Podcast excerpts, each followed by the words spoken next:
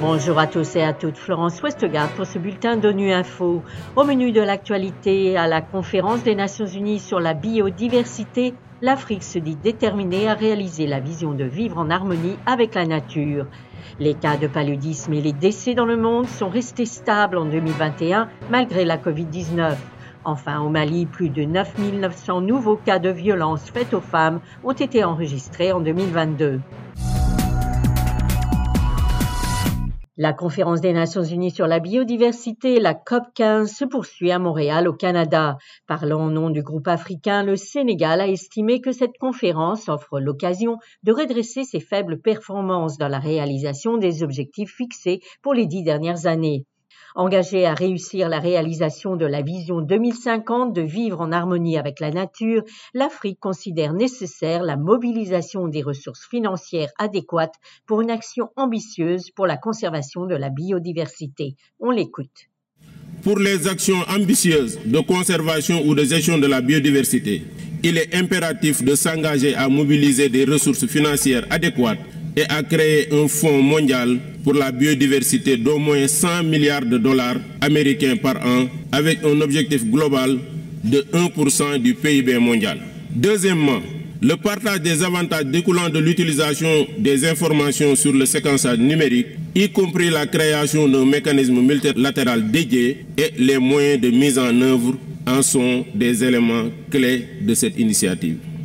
Troisièmement, le cadre mondial devrait prévoir des dispositions conséquentes pour le renforcement des capacités, le développement et le transfert de technologies pour soutenir la mise en œuvre. Quatrièmement, les aspects relatifs à l'intégration, le suivi et le rapportage relèvent d'une importance capitale pour la mise en œuvre efficace de l'instrument politique et juridique intersectoriel.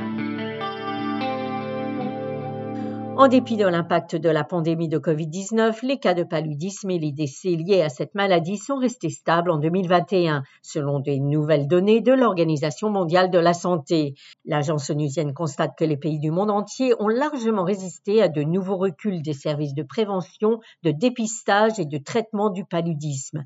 Jérôme Bernard nous en dit plus. Le chef de l'OMS, Dr Tedros, a observé qu'après une augmentation marquée des cas de paludisme et des décès au cours de la première année de la pandémie de Covid-19 en 2020, les pays touchés par le paludisme ont redoublé d'efforts et ont pu atténuer les pires effets des perturbations des services de lutte contre le paludisme liés à la Covid-19. Les moustiquaires imprégnés d'insecticides sont le principal outil de lutte antivectorielle utilisé dans la plupart des pays où le paludisme est endémique. Et en 2020, les pays en ont distribué plus que pour n'importe quelle année enregistrée. L'autre explication de ces chiffres encourageants, c'est la chimioprévention du paludisme saisonnier chez les enfants vivant dans des zones de transmission hautement saisonnières du paludisme en Afrique. Dans le même temps, la plupart des pays ont réussi à maintenir le dépistage et le traitement du paludisme pendant la pandémie. En dépit de ces succès remportés, de nombreux défis subsistent en particulier en Afrique, qui a enregistré environ 95% des cas et 96% des décès dans le monde en 2021. Face à cette situation, l'OMS estime que de nouveaux outils et le financement nécessaire à leur déploiement sont nécessaires de toute urgence pour nous aider à vaincre le paludisme.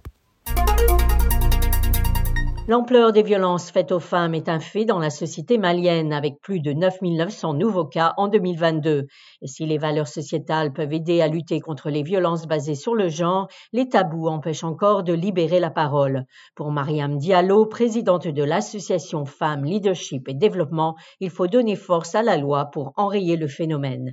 Un reportage de Mikado FM. Le manque d'application des lois dans notre pays pose problème en fait, parce que les gens savent que en cas de viol, ou même en cas de féminicide, hein, on arrive toujours à négocier entre familles pour finalement éviter de recourir à la justice. Je pense qu'il est très important dans la lutte de donner force à la loi et de respecter euh, les lois telles qu'elles sont parce que si nous faisons ça, nous allons véritablement lutter contre les violences et inquiéter ceux qui perpétuent ces violences-là. Mais tant qu'ils savent qu'ils peuvent continuer à battre leurs femmes, à faire le mariage précoce, l'excision, sans être inquiété par la justice, ben, ça va continuer sous le regard de la société qui est complice et qui ne dénonce pas. Voilà, fin de ce bulletin d'ONU Info. Vous pouvez nous retrouver sur Internet et sur nos comptes médias sociaux, Twitter et Facebook. Merci de votre fidélité. À demain, même heure, même fréquence.